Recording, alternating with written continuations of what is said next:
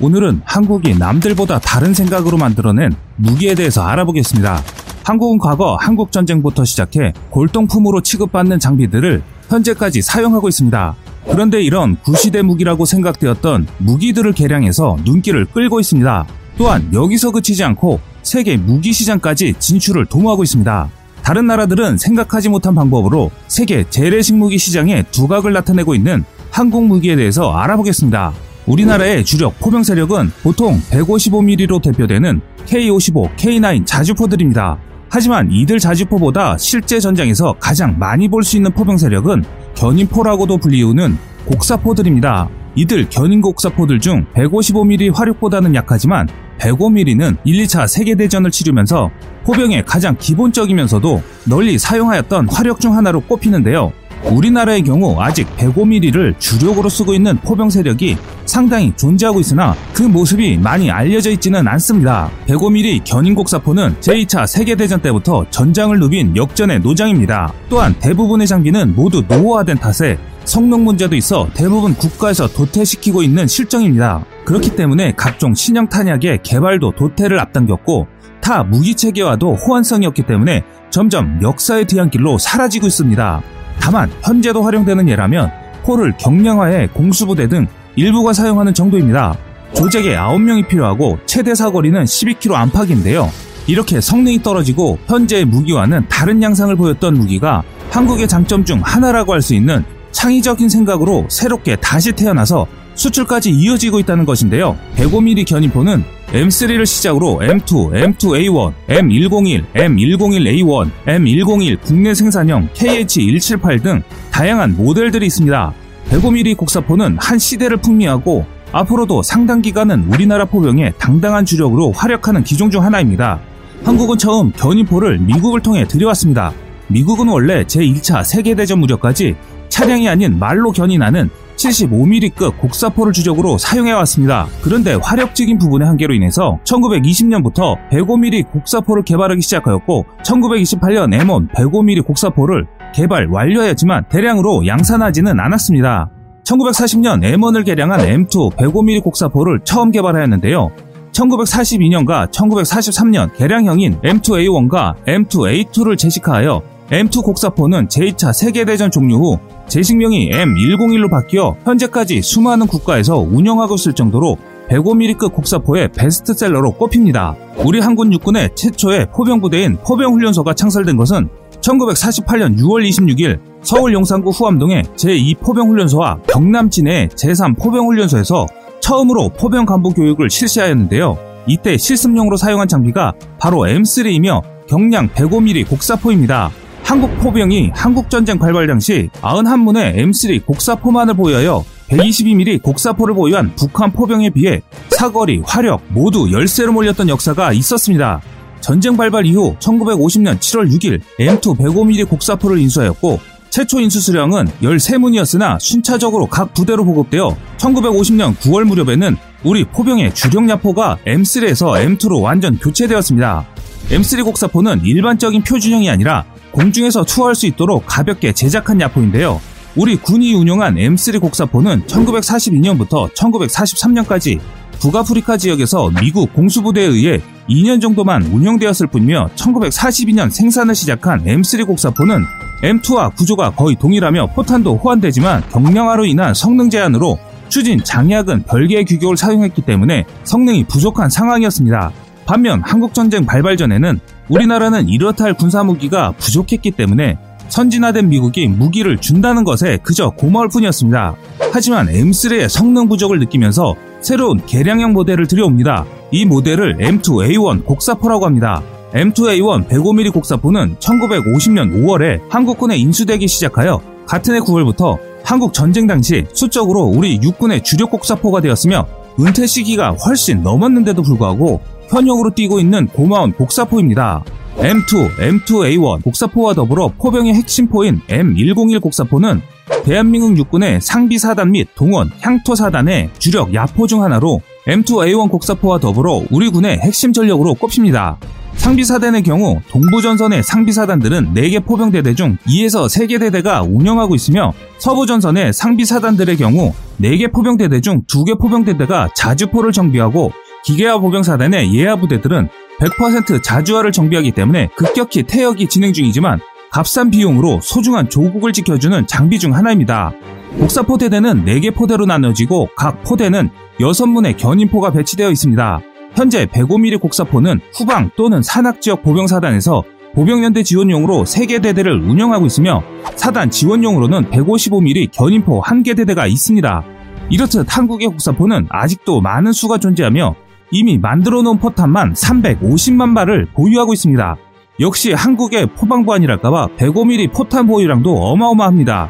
기존에 사용하던 구형 박격포 포탄 보유량도 280만 발 정도 보유했었는데 105mm 포탄까지 합하면 정말 어마어마한 양이 아닐 수 없습니다. 이런 문제들 때문에 한국군은 고민에 쌓이게 됩니다. 새로운 무기로 교체를 해야 하는데 다른 신무기로 교체하기 위해서는 기존의 구형 재래식 무기와 보유하고 있는 포탄 재고를 줄여야 다른 신형의 무기로 교체나 개발을 할 수가 있는데 그 방법이 떠오르지 않는 것이었습니다. 그래서 한국군은 기존의 막대한 양의 포탄을 줄이면서 효율적으로 소비할 수 있는 방법을 찾기 시작하는데요. 참고로 105mm 고폭탄 기준 포탄 한 발의 가격은 약 13만원 정도 합니다. 이런 포탄 재고 비용만 약 5천억 원이 존재하는 것이었습니다. 그래서 한국군은 이런 재래식 무기 자산을 도태시키지 않고 활용할 수 있는 방법으로 새로운 개념의 무기를 개발하기 시작하는데요. 보통 105mm 곡사포를 사용한다고 하면 시대에 많이 뒤떨어져 보인다고 생각할 수 있습니다. 첨단의 장치를 장비한 무기가 물론 좋기야 하겠지만 문제는 비용입니다. 비용이 올라갈수록 보유 수량이 적어지기 때문에 정상적인 운용이 힘들어지고 그런 모든 부담들은 국민들의 몫이 되기 때문입니다. 그래서 한국군이 고민한 끝에 만든 것이 105mm 자주 곡사포입니다. 기존 105mm 견인 곡사포를 차량에 탑재하고 사격 통제 시스템을 자동화한 차륜형 105mm 자주 곡사포가 2018년부터 야전에 작전 배치되었습니다. 105mm 곡사포 성능 개량이라는 사업명으로 추진해온 105mm 견인 곡사포의 차륜형 자주포 사업은 하나테크윤이 연구개발 주관기관으로 선정된 후 2017년 5월부터 연구개발에 착수해서 시험평가에서 군의 요구 성능을 모두 충족하여 전투용 적합 판정을 받았는데요. 105mm 자주곡사포는 군용 5톤 트럭에 기존 105mm 견인곡사포의 화포 부분을 탑재하고 자동 사격 통제 장치와 복합 항법 장치를 결합한 체계입니다. 기동 중 실시간으로 표적을 획득 후 사격 및 신속한 진지 이탈이 가능하다는 점이 가장 큰 장점입니다. 또한 탄약은 기존의 것을 그대로 호환해 사용합니다. 이번 개발한 자주곡사포는 세계도 놀랄만한 완벽한 저비용 고효율 무기 체계의 표본이 될 전망인데요. 우선 기존 무기 체계를 다양하게 활용하고 있기 때문입니다. 105mm 차륜형 자주포는 105mm 견인 곡사포의 무장을 5톤 트럭 KM500에 탑재하고 있습니다. 구동 조종기의 적용으로 표적에 대한 포구 지향 속도가 기존 105mm보다 3배나 빨라진 점도 눈길을 끄는데요. 단순히 여기서 그쳤다면 개량의 의미도 적고 주목도 받지 못했을 것입니다. 하지만 개발업체는 K9 자주포에 자동 사격 통제 장치를 적용했는데요. 덕분에 지형에 관계없이 신속한 화포 정렬이 가능하고 버튼 하나로 사격도 할 수 있게 된 것입니다. 또한 대화력전 생존성에 필수인 shoot and scoot인 사격 후 신속한 진지 변환을 구현할 수 있습니다. 운영 인원도 기존 견인포 9명에서 5명으로 크게 줄었으며 실시간 항법 장치와 자동 사격 통제 장치로 차량이 정지한 뒤 1분 이내에 사격이 가능하고 30초 내에 이동이 가능합니다. 사거리는 11km이며 분당 최대 10발을 발사할 수 있는 등 기동성과 사격 효율이 획기적으로 증대했습니다. 기존의 곡사 기능과 함께 직사 기능 박격포의 일부 기능을 보완해 발전시킨 것이 특징입니다. 한마디로 박물관이나 전시장으로 가야 할 처지에서 최첨단 화포로 업그레이드된 것입니다. 비록 노장급의 구형이지만 105mm 견인곡사포는 전술적으로 그 필요성이 여전합니다. 국지전 발생 시 무기 체계로 효용성이 크다는 장점과 사거리가 긴 K9 155mm 자주포가 전장에서 요구하는 모든 화력 지원을 맡을 수 없기 때문입니다. 근접 지원 전력, 근거리 타격 수단으로 105mm 곡사포만큼 효율적인 무기가 없기 때문인데요. 최근 아프가니스탄과 이라크 등 산악 지형에서 경량 화포의 필요성이 재확인된 사건이 있었습니다. 실제 아프가니스탄에 전개된 미군의 경우 105mm 곡사포가 정확하고 쓰임새도 많았다는 보고를 통해서 한국의 105mm 곡사포가 개량 사업을 추진하는데 결정적으로 작용했다고 군 관계자는 밝혔는데요. 현재 우리 군이 보유한 M101 계열 105mm 견인곡사포는 2천여 문, 포탄은 350만 발에 달하는 것으로 알려져 있습니다. 한국은 이것을 그대로 도태시키는 것이 아니라 차륜용 자주포로 개량하면서 수출까지 확대해 나갈 수 있도록 추진 중입니다. 현재 서방 국가들이 보유 중인 화포는 5만 문 이상으로 알려져 있습니다. 이 가운데 3만 2천 문가량이 경포이며 나머지 1만 8천 문은 중포입니다. 105mm 경 견인포는 과거 50여 년간 미국의 M101, 102 계열이 전 세계 시장을 장악해왔습니다. 이 포는 약 1만 문이 생산돼 65개국 이상에 판매됐고 1983년 생산 중단 이후에도 저렴한 가격 때문에 상당수 국가에서 여전히 운용되고 있는 상황입니다. 이런 구형 105mm 화포를 대체하는 한국의 첨단 기술이 들어간 차륜형 자주포가 향후 105mm 화포 체계 시장에서 우위를 점할 가능성은 점점 높아지고 있는 상황입니다. 그렇기 때문에 세계 화포 시장에서 차륜형 자주포의 인기몰이가 예상되기도 합니다. 아직까지 한국이 개발한 105mm 곡사포만한 성능을 갖고 있는 자주포가 없기 때문입니다. 앞서 설명드린 한국의 105mm 차륜형 자주곡사포는 세계적으로 인정받은 K9의 사격 통제 장치를 사용하기 때문에 성능적인 면에서는 세계 정상급 105mm 자주포라고 할 수 있습니다. 모든 나라가 최첨단의 장비를 구입하는 것이 아닙니다. 최첨단의 최신 무기를 구입하면 성능이야 좋겠지만 그만큼 가격도 올라가기 마련입니다. 그런데 한국이 개발한 105mm 자주포는 구입 비용도 다른 나라들과의 무기 체계보다 훨씬 저렴하게 개발됐습니다. 한국이 보유하고 있던 장비들을 그대로 사용했기 때문에 비용적인 면에서는 타의 추정을 불허한 것입니다.